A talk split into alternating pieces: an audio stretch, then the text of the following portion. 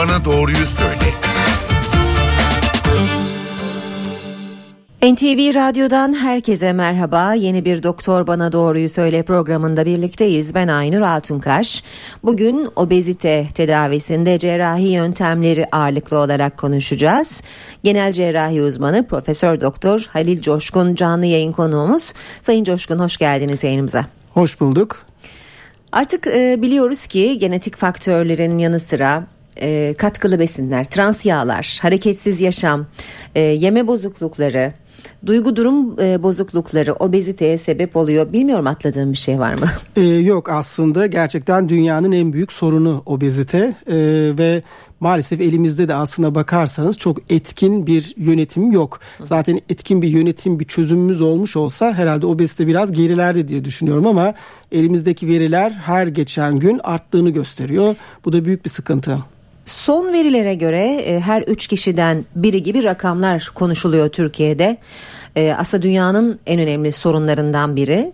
E, yine bir başka veriye göre dünyada açlıktan çok obezite sonucu ölümler yaşanıyor. Evet aslında o noktaya geldik gerçekten. Çünkü obezite aslında e, bizim toplumumuzda birazcık böyle sanki hani dış görünüş olarak işte e, işte şişman olmanın getirdiği bir e, sanki kozmetik sorunmuş gibi algılanmakla birlikte aslında temelde öyle değil. Obezitedeki temel problem kilo aldıkça ortaya çıkan yandaş hastalıklar ve gerçekten önemli. Çünkü neden? Bunların başında mesela tip 2 diyabet var. Biz bunu biliyoruz. Kilo aldıkça şeker hastalığı riski artıyor insanlar. Bize gelen hastaların da zaten büyük bir çoğunluğunda bu sorunlar var. İkincisi hipertansiyon. Çok önemli. Doktora gittiğiniz vakit kiloluysanız ve tansiyon probleminiz varsa doktorun ilk söylediği şey kilo vermen.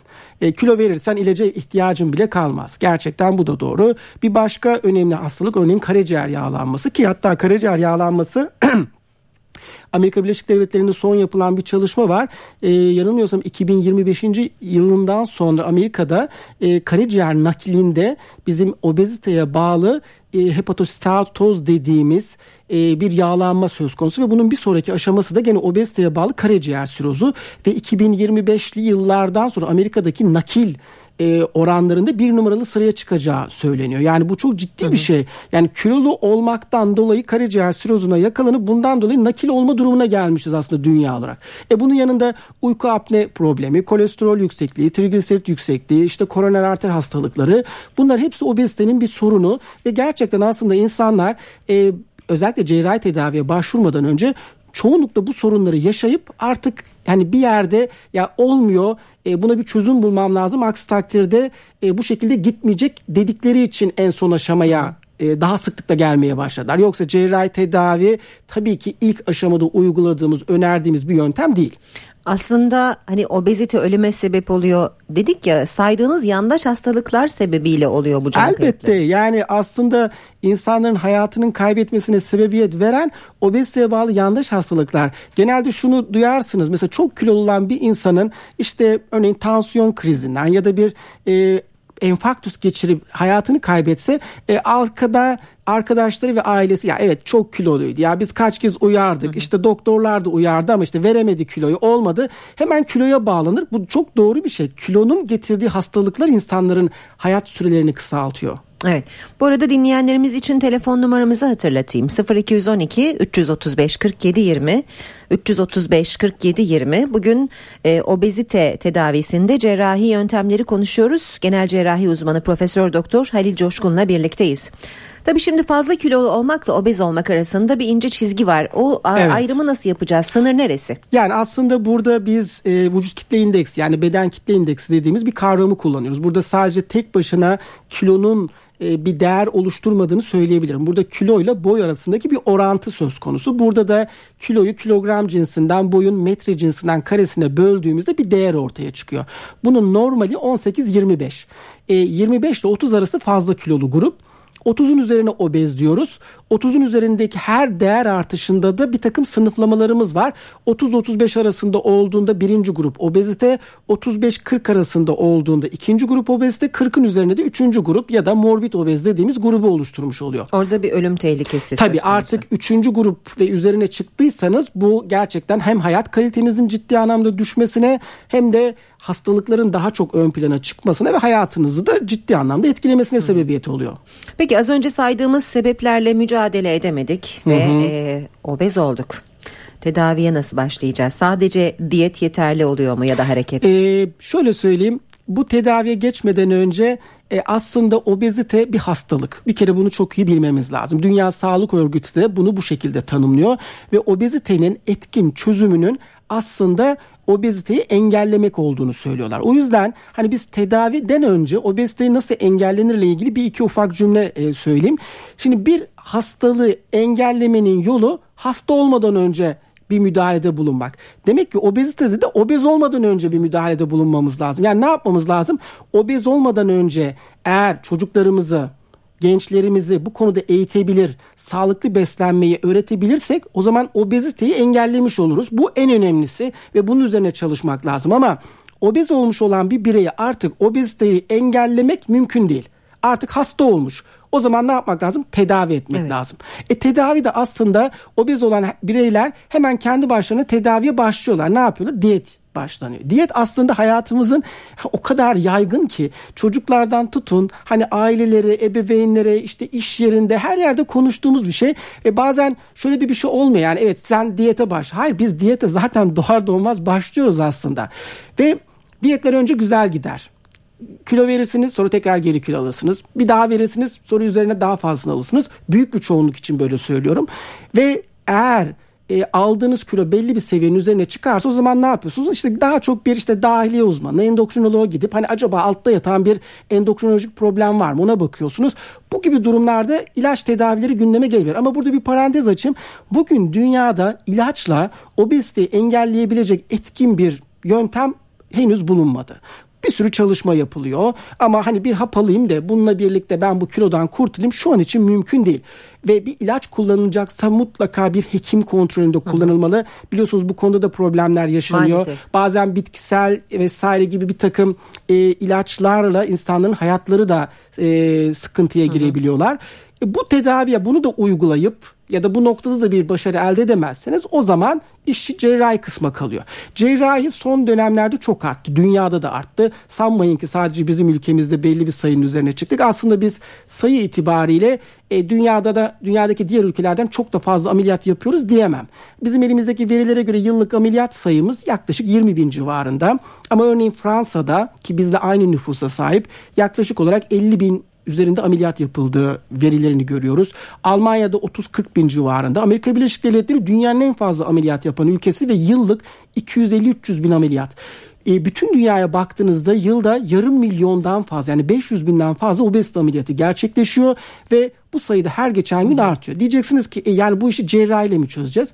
Tabii ki cerrahiyle çözeceğiz. Cerrahi en son aşamada ama geldiğimiz nokta hani bütün dünyadaki bu süreci irdelersek evet cerrahiye daha çok artık hasta düşmekte. Çünkü önleyemedik obeziteyi. Evet önleyemedik. Yani bunu engelleyebilirsek, önleyebilirsek o zaman cerrahiye gelecek olan hasta grubunda da azalma mutlaka olacaktır. Ee, bunu nasıl yapacağız? Tabii bu çok gerçekten kompleks bir şey. Hani bu apayrı bir program konusu olur. Çünkü bu işin içerisine dünyadaki ki bu konuda makaleler var.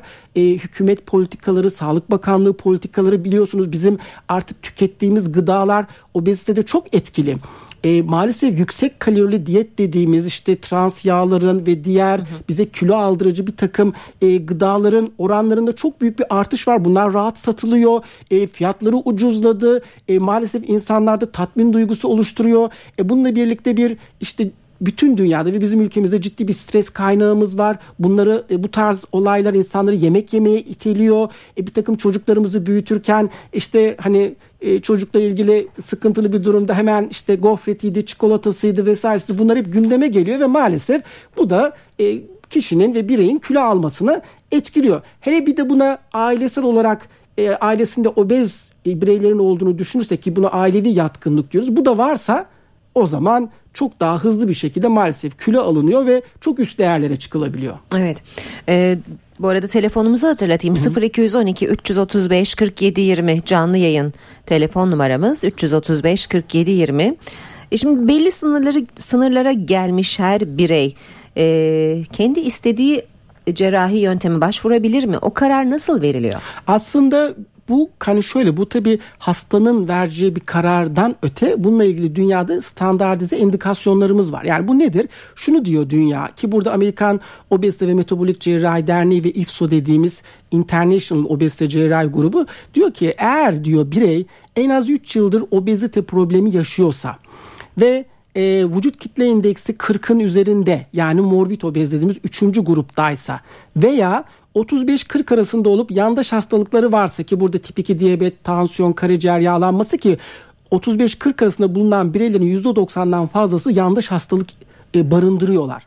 Ve daha önce diyet, egzersiz ve diğer tedavi yöntemlerini uygulamış, kilo vermiş, tekrar geri kilo almış ve bu değerlerin üzerine çıkmışsa artık bu insanları cerrahiye yönlendirin deniyor. Neden? Şu yüzden. Bunlarla ilgili de yapılmış bilimsel çalışmalar var.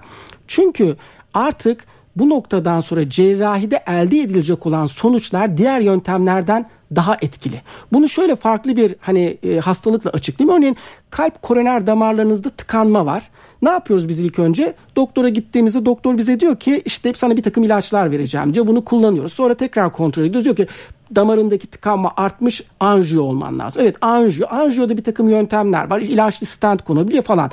Bu da olmazsa tekrar o zaman diyor ki o zaman bay, koroner bypass ameliyatı olmanız lazım. Yani cerrahi yönlendiriyor. Evet. Aslında obezite cerrahisi de aynı süreçlere benzer bir aşamadan geçiyor.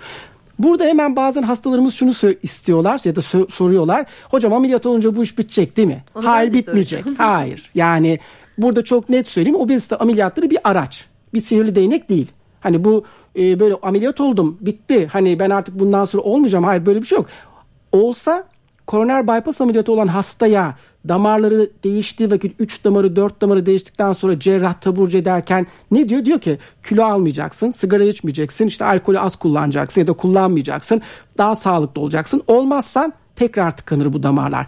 Biz de diyoruz ki hastalarımıza başarılı bir ameliyat geçirdiniz. Başarılı bir ameliyattan sonra bakın beslenme kurallarımız var. Bunlara eğer riayet ederseniz kaybettiğiniz kilo çok daha iyi olur ve bunu da çok daha rahat bir şekilde korursunuz. Peki bir dinleyicimizin sorusu olacak. Yayını alalım. Buyurun sizi dinliyoruz.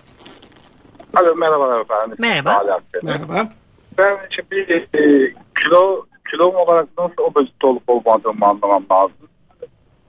Bunu az önce aktarmıştık ama yine tekrarlayalım isterseniz. Tabii hani burada e, kilonuzu kilogram cinsinden boyunuzun metre cinsinden karesine böldüğümüzde ortaya çıkan sonuç eğer 30'un üzerindeyse obezite grubundasınız.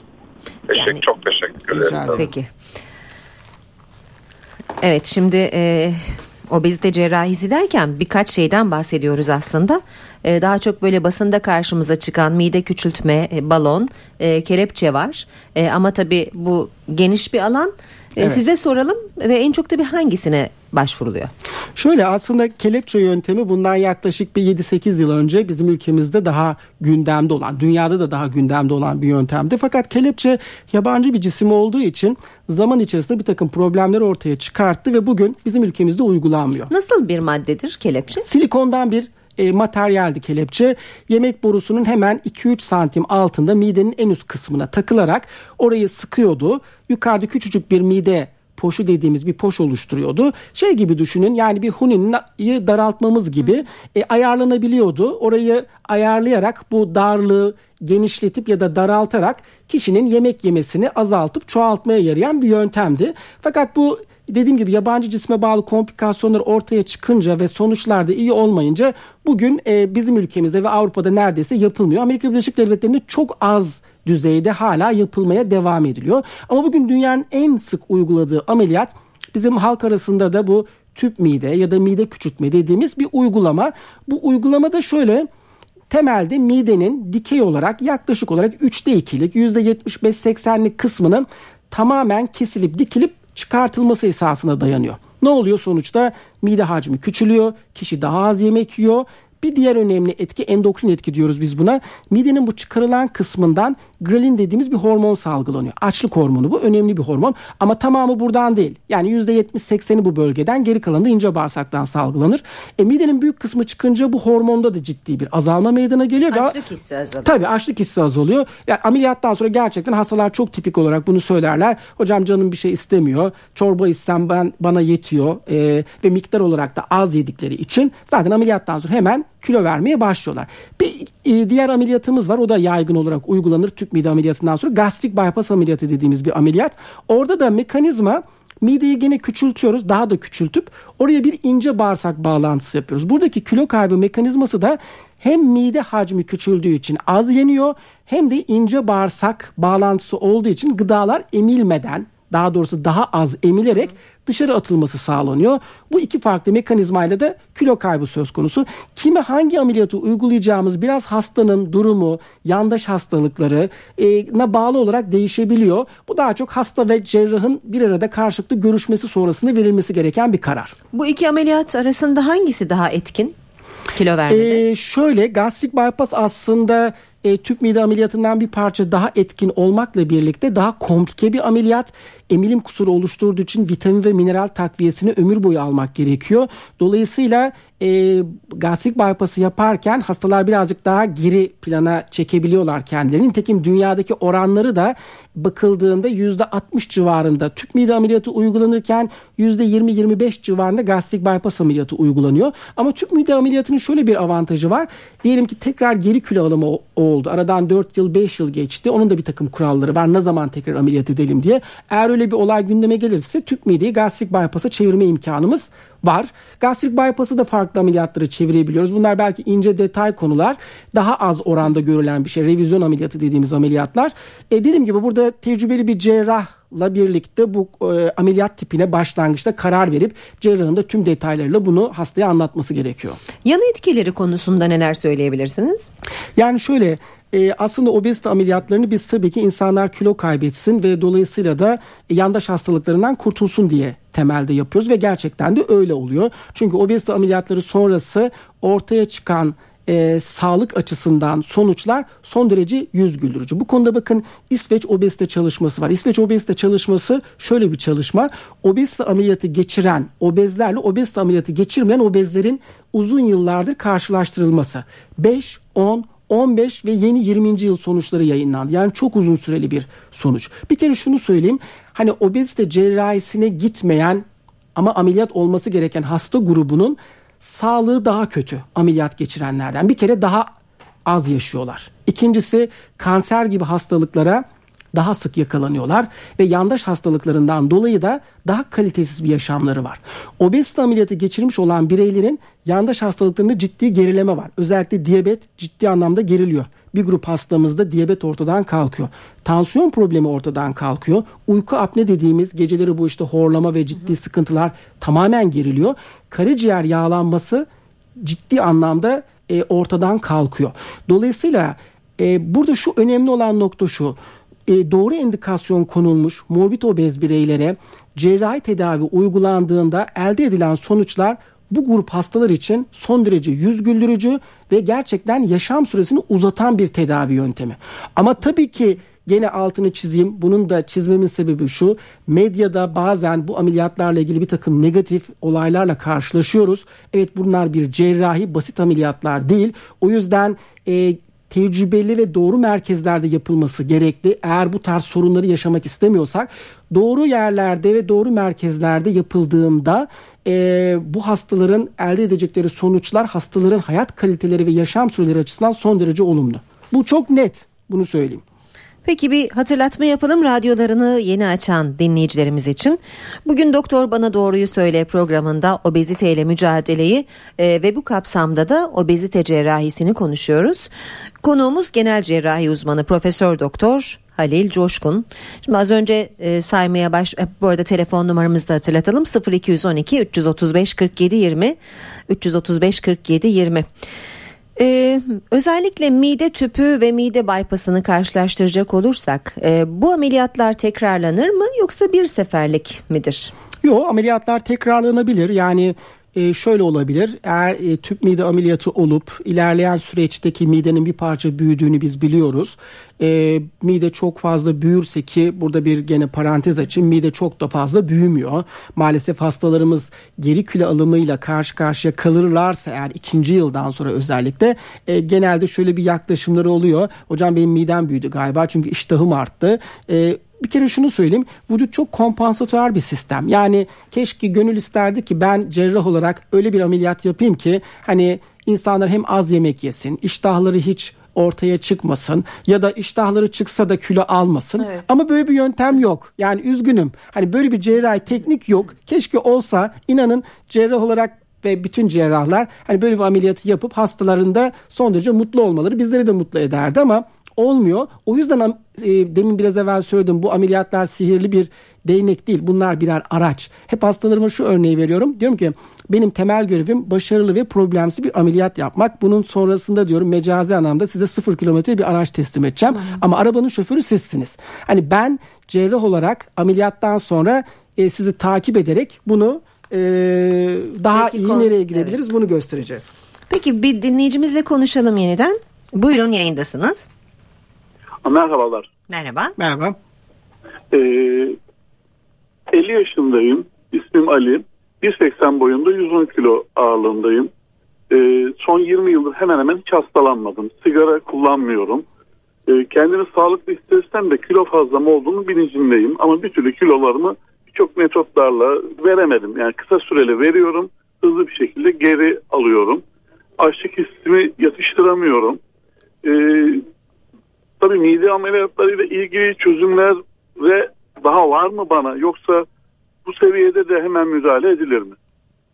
Peki geçmiş olsun. Evet cevaplayacağım şimdi. Ee, şimdi şöyle boyu 1.80 kilosu 110'du. Tabii şu an elimde bir hesap makinesi yok ama yanılmıyorsam indeks değeri e, herhalde 33-34 civarı gibi çıkar diye tahmin ediyorum. Bu obezitenin birinci grubunda aslında birey obez. Burada mutlaka tabii ki kilo vermesini önereceğim. Hani bu e, diyet olur, egzersiz olur, ilaç olur ya da cerrahi. Cerrahi için obezitenin birinci grubu soru işareti. Yani bu konuda dünyada net olarak e, hani bu grubu ameliyat edelim e, maalesef söz konusu değil. Ama seçerek ameliyat edilen olgular var. Neye bakıyoruz? Şuna bakıyoruz. Eğer mesela obezitenin birinci, birinci grubunda olup da ağır diyabeti olan hastalar varsa, tip 2 diyabeti olan hastalar insülin kullanıyorlarsa yüksek dozlarda bu grubu e, dünyadaki cerrahlar ameliyata daha çok yönlendirmeye başladılar. Hı hı.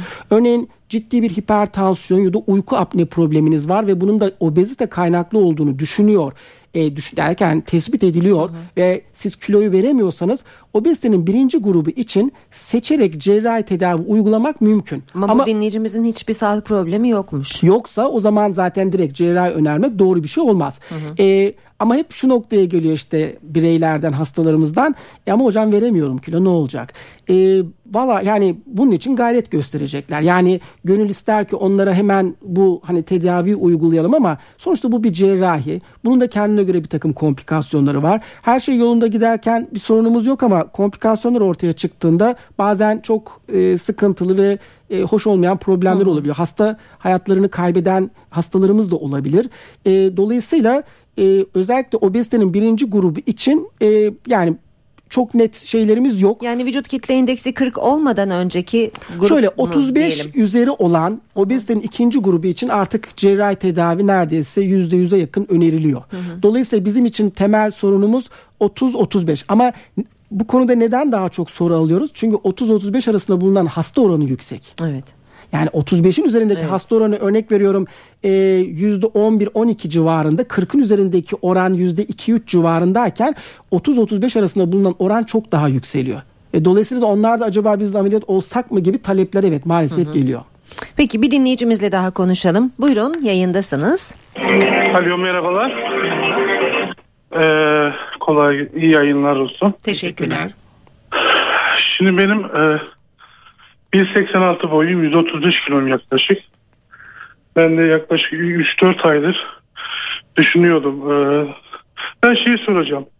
Ee, yani herhangi anlattığınız ameliyatlardan birini olduktan sonra taburcu olup normal hayata ne kadar süre sonra dönüş yapabiliyoruz?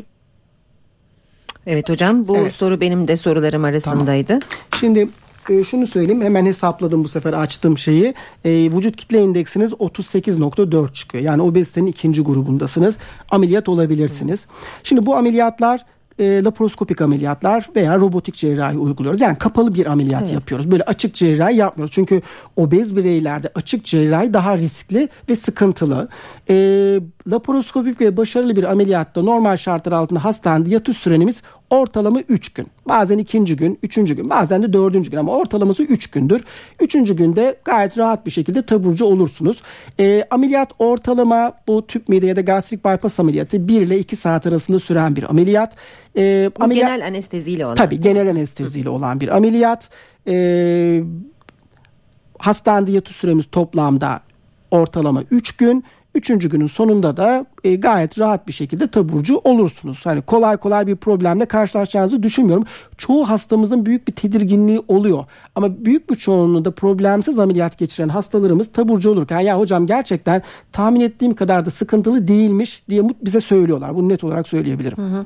Şimdi yüzde yüz başarılı mı diye tabii sorular var. Hı hı. E, bu başarıyı nasıl ölçüyoruz? Yani belli bir süre tabii. geçip verilen kiloya mı bak evet. e, kilo kaybına mı bakıyorsunuz? Burada iki tane temel e, şeyimiz var. Birincisi e, obez bireyin eğer yandaş hastalığa sahipse ameliyat sonrası bu hastalıklardaki gerilemeye bakıyoruz. Bu çok önemli. Evet. Yani örneğin diyabetiniz var, tansiyonunuz var, karaciğer yağlanmanız var. E zaten kilo verme ile birlikte bunlarda ciddi anlamda gerileme söz konusu. Bizim için kritik olan süreç bir buçuk iki yıllık bir periyot. Biz genelde hastalarımızın 18. yani bir buçuk yıla kadar kilo vermelerini bekliyoruz. Ondan sonra bir daha hastalarda kilo verimi ameliyata bağlı söz konusu olmaz. İkinci yıldan sonra da uyarıyoruz. Diyoruz ki mideniz hem bir parça büyüyecek hem yemek yeme alışkanlıklarınız biraz tekrar eskiye dönme eğilimi içerisinde olabilir. Tekrar bir ufak da olsa geri kilo alımıyla karşı karşıya kalabilirsiniz. Bu bazı hastalarda daha yüksek düzeyde olabilir. Bir grup hastamızda da istenilen düzeyde kilo Burada kritik noktamız şu bizim excess weight loss dediğimiz yani fazla kilonuzun yüzde kaçını kaybettiniz. Önemli olan bu. Total kilonuzun yüzde kaçını kaybetmeniz değil. Hastalıklı olabilecek olan fazla miktardaki kilonuzun yüzde kaçını kaybettiniz. Eğer bu oran yüzde 50'nin üzerindeyse bu ameliyat başarılı. başarılı. Ki genelde bizim beklentilerimiz ameliyatın tipine göre yüzde 60 ile yüzde 80 arasında değişmekte. Hiçbir hastamızdan bütün fazla kiloların yüzde yüzünü kaybedeceğini beklemiyoruz. Bu bir estetik ameliyat değil. Bu tamamen gerçekten obezite bir hastalık olduğu için hastalığı tedavi etmek adına yapılan bir ameliyat. Ama şunu görüyorum ben. Ben bazen hastalarıma ameliyattan önce diyorum ki şu kilo değerlerine gelirsiniz. O kilo değerlerine geliyorlar. Bana diyorlar ki hocam bir 10 kilo daha vermem gerekiyor. Diyorum ki hani böyle konuşmamıştık diyorum. Bakın ben size söylemiştim. Ya öyle dediniz ama bir 10 kilo daha. Şimdi bu o zaman çünkü şey oluyor. Artık o kiloyu gördükten sonra onun da altına inebileceğini düşünüyorlar. Evet. İnebilirler. Ama bunun için uyum gerekiyor. Bunun için bir takım e, e, fedakarlıklar ve bazı şeyleri değiştirmeleri gerekiyor. Her şeyi ameliyata bağlayarak e, çözümlemek mümkün değil. Multidisipliner bir yaklaşım denir Kesinlikle. ya hani. Tabii ki yani ameliyattan sonra aslında ameliyattan önce şöyle söyleyeyim. Ameliyatın başarısını artıran faktör ameliyatı iyi bir hazırlık.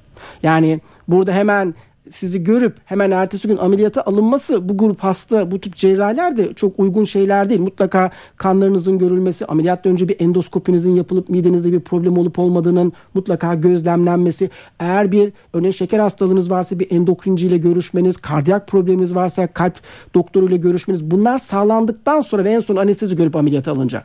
Ameliyattan sonra da Hani evet az yiyorsunuz iştahınız azalmış ama işte asıl bu dönemde bizim beslenme uzmanlarımız var bu işlerle ilgilenenler. Onların size yeni beslenme düzeninizi anlatmaları lazım. Ama burada da şöyle oluyor. Hastalar o kadar az yemek yiyorlar ve iştahları az ki hiç istemiyorlar bu tarz bir eğitimi almayı. Yani evet. temelde hep istiyoruz ki böyle kestirmeden hani ameliyat olduk başarılı kilo da veriyorum. Bundan sonra gidecek. istediğimizi Yok, yiyelim hatta. İnanın o grup hasta şöyle oluyor. Aradan iki yıl geçiyor sonra ufak ufak geri kilo almaya başlarsa geliyor. işte hocam iştahım arttı niye böyle nerede hata yaptık şeklinde oluyor. E, ameliyat sonrası e, mutlaka e, kombine o multidisipliner yaklaşımla e, ilerlemek Hı. lazım. Şimdi son iki soruyu dinleyicilerimizin bize ilettiği sorular arasından Hı. seçeceğim. Ee, ama onun öncesinde ben bir şey sorayım. Ee, çok da merak edilen bir şey gerçekten. Örneğin e, fazla kilosu var bir e, hastanın 40 kilo kadar. Bu 40 Hı-hı. kiloyu verdi. Hı-hı. Ama sonrasında bu 40 kiloyu geri alma ihtimali var mı? Tamamını geri alma ihtimali var mı? Ameliyat sonrasında mı? Evet. Ameliyat sonrasında Tabii belli bir süreçten bahsediyoruz. e, şöyle söyleyeyim. e, genelde gördüğümüz bir şey değil. Ama ben e, çok nadir de olsa verdiği kilonun tamamını geri alan hasta grubu gördüm. Çok düşük bir oran. Bunun için hani böyle yüzde yüz şunu diyemem ama bana göre herhalde bu yüzde bir ikinin altındadır diye tahmin ediyorum. Ama özellikle ikinci yıldan sonra en dip seviyeden yüzde beş ile 15-20 arasında bir hafif geri kilo alımı olabilir. Bunu daha yaygın görüyoruz. Ama hastalarımızın büyük bir çoğunu %50'den fazlası fazla kilonun %50'sinden fazlasını kaybedip bunu da koruyorlar. O yüzden cerrahiler diğer yöntemlere göre daha etkili ve daha fazla tercih edilen bir yöntem oluyor. Şunu hiçbir zaman unutmayalım. Hani neden cerrahi? Çünkü cerrahi hasta da talep ediyor. Etrafında gördüğü diğer bireylerde özellikle ameliyat olmuş olan hastaların ilerleyen süreçlerinin daha iyi gittiğini, diyetlerden daha başarılı olduklarını gördükleri için cerrahiye böyle bir yönelme var ve dünyadaki ameliyat sayıları da bu yüzden artıyor. Ama tabii esas olan başta da söylediğiniz gibi obeziteyi önlemek. Kesinlikle. Yani bir cerrah olarak prevention dediğimiz obezitenin engellenmesi ana obezitenin çözümlerinin başında geliyor. Ameliyattan sonra yaz- yara izi kalır mı diye soruyor dinleyicilerimiz. Ee, şöyle yani dediğim gibi kapalı bir ameliyat laparoskopik cerrahi yani küçük insizyonlarımız var. Genelde 5 ile 10 milim arasında 4 ya da 5 tane portlar girip bu şekilde ameliyatları yapıyoruz. Hani bir safra kesisi ameliyatı kapalı ameliyatından sonra ne kadarlık bir iz kalırsa o kadar küçük izler kalıyor. Ee, bunlar hiç önemli şeyler değil inanın ki. Peki artık son sözlerinizi alalım hocam. Başta da dedik ya hani neredeyse Türkiye'de her üç kişiden biri e, obez olma yolunda dünyayı da e, son derece tehdit eder Evet. bir hale geldi. Obeziteyle mücadelenin altın kurallarını bir kez daha sizden alalım. Evet öncelikle obezitenin engellenmesi diyorum. Ee, bunu hani özellikle dinleyen e, dinleyicilerimiz şunu bilmeliler. Çocuklar ve gençler çok önemli. Çünkü eğer bu konu prevention yapacağımız, engellemeyi yapacağımız en önemli grup burası. Eğer biz çocuklarımızı ve gençlerimizi obeziteden koruyamazsak bunlar geleceğin obez bireyleri. Obez olmak çok sıkıntılı. Sosyal problemleri var. Tıbbi problemleri var. Ee, İş hayatınızda sıkıntıları var. Ee, gerçekten çok ben o hasta grubunu çok biliyorum. Yani devamlı bunları gördüğüm için neler yaşadıklarını hep aynı hikayeyi anlatıyorlar. O yüzden obez olmamak için büyük bir efor e, sarf etmeliyiz. Hem bireysel olarak hem de tabii ki devlet, hükümet ve Sağlık Bakanlığı politikalarında bu yöne ön planda çekilmeli. Dünya Sağlık Örgütü de bunu bu şekilde söylüyor. Ama eğer obez oldunuz artık kilo verdiniz tekrar geri kilo aldınız ve belli bir seviyeye çıktınız. Tabii ki öncelikle cerrahisiz bu işi çözebilmek önemli. Yani bir cerrah olarak kalkıp da gelin sizi ameliyat edelim demem mümkün değil. Doğru bir şey de olduğunu düşünmüyorum zaten. Tabii ki diyet, egzersiz, bazen psikolojik e, tedaviler, psikiyatrik tedaviler çünkü bu işin yemek yeme bozukluğu ve diğer bir takım sıkıntıları var. Bunları da yapıp e, ve mutlaka altta yatan bir hastalık olmadığını bilmemiz lazım. Endokrin ve dahiliyeden de bu konularda görüşün. Ama bunlara rağmen kilo aldınız ve vücut kitle indeksiniz 35'in üzerine çıktı. Yani ikinci grup obezite ve üzerindeyseniz e, ve e, artık tamamen sağlık problemleri de yaşıyorsanız o zaman evet cerrahi çok doğru bir tedavi seçeneği. Bunun için de tabii ki tecrübeli bir cerrah, e, bu konuda deneyimli bir cerrah e, ve doğru bir merkezde e, bu ameliyatı başarılı bir şekilde olup ameliyat olduktan sonra da ameliyat oldum bitti dememek mutlaka devamında beslenme tedavileri ve beslenme eğitimleriyle yeni beslenme alışkanlıklarını edinmek bu işi yüksek oranda çözümleyecektir diye düşünüyorum. Peki son anda bir soru geldi onu da sorayım. Tabii Hep ki. böyle kilo sınırı konuştuk ama yaş sınırı var mı bu ameliyatlar Yaş sınırı için? şöyle genelde hasta grubumuzun büyük bir çoğunu 18-65 yaş arası ancak 18 yaşın altında da seçerek ameliyat yapıyoruz ki buna biz adolesan obezite cerrahisi diyoruz. Çok düşük bir grup 65 yaşın üzerinde eğer hastamızın bu genel durumu iyiyse ki ben de 72-71 yaşında ameliyat ettiğim hastalarım var. Dünyada da bu 75-76 yaşına kadar çıkıyor. Orada da seçerek ameliyat olunabilir. Peki çok teşekkür ediyoruz. Rica ediyorum. Ben teşekkür ediyorum davet ettiğiniz için. Genel cerrahi uzmanı Profesör Doktor Halil Coşkun'la bugün obezite cerrahisini konuştuk. Doktor bana doğruyu söyledi. Bir başka programda buluşmak üzere hoşçakalın.